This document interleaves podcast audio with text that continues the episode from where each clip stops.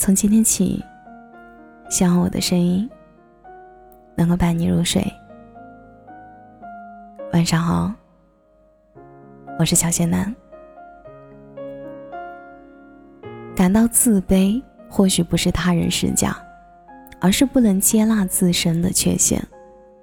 那会儿刚上初中，是我第一次因为关系的相处感到窒息和无从下手。周围人的异常反应和嘲笑，都在向我传递你存在缺陷的信息。刚开始的，你声音怎么听起来怪怪的？再到后来的，好像有点男性化。在这个明显渐进的变化中，我也跟着从不相信的态度过渡为逃避回答的状态。有些事情慢慢发酵过后，味道。就开始变质。某某生的外号出现，让我快速的被同学认知。然而，以这种方式被熟知，像是黑科黑料被人揭露在阳光下，众人投来的眼光，他是正义的，而我，就是一个充满笑点的小丑。用尴尬和不舒服的词语，已经不能很贴切的描述当时的心情。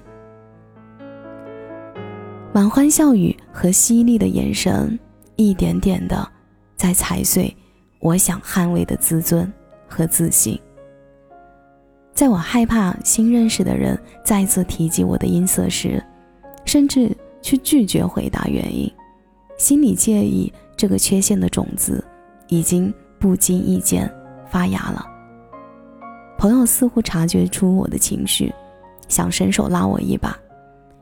青春期时，音色也会在变化，你不用耿耿于怀。何况，你本身就不怎么保护嗓音。有道理，我的情绪一直在苦恼和抱怨里来回切换，现在舒服了。你有情绪是接受不了缺陷的自己。我突然感到难过，原来不能接受原本的我和本来的我，好不好？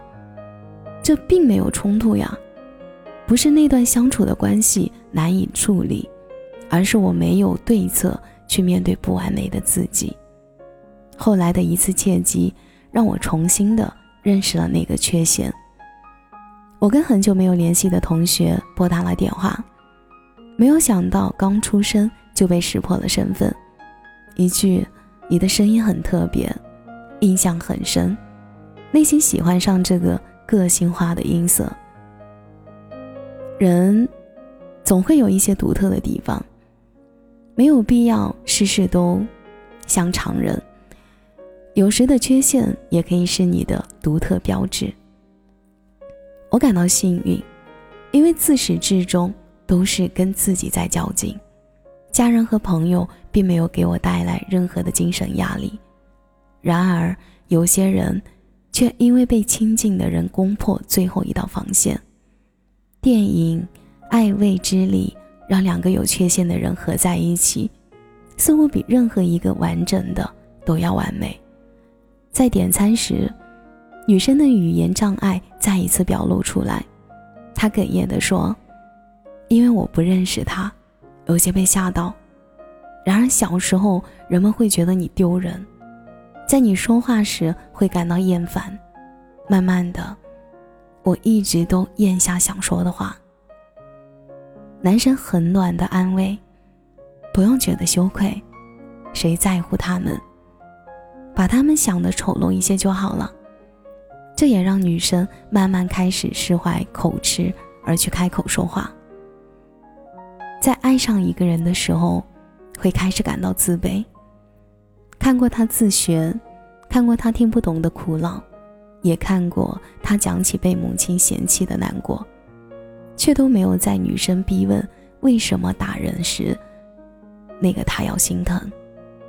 他低着头说：“你根本不知道发生了什么，我是在捍卫自己的尊严。”然而，男生极力遮掩不识字的事儿，还是被公开了。他掩饰的。是自尊心，害怕女生像他母亲那样嫌弃而狠心的抛弃他。期望成为你可以依靠的人，才一直隐瞒自己的缺陷，因为你是软肋。这两者都是从小在被家庭的影响下，产生了自卑和抵触的心理，最后释放出来的是彼此的不嫌弃。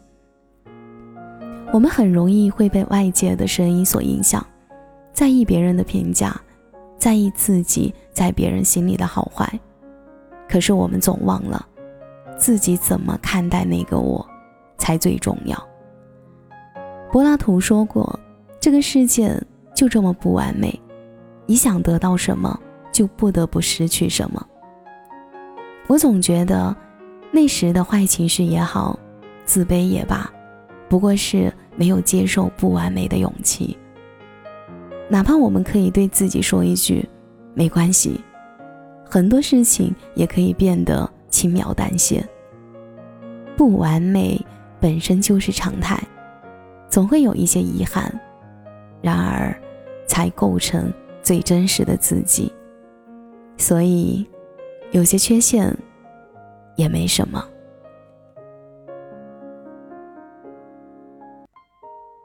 感谢您的收听，我是小贤嫩。如果你刚刚喜欢我的声音，记得点点关注哦。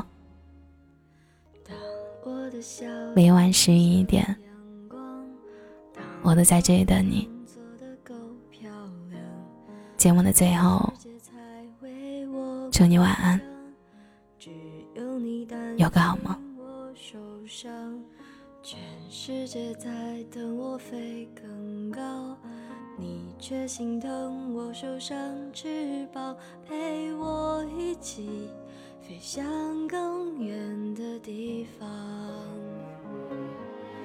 当我必须像个完美的女孩，满足所有人的期待，你却好像格外欣。我犯错犯傻的模样，我不完美的梦，你陪着我想；不完美的勇气，你说更勇敢；不完美的泪，你笑着擦干；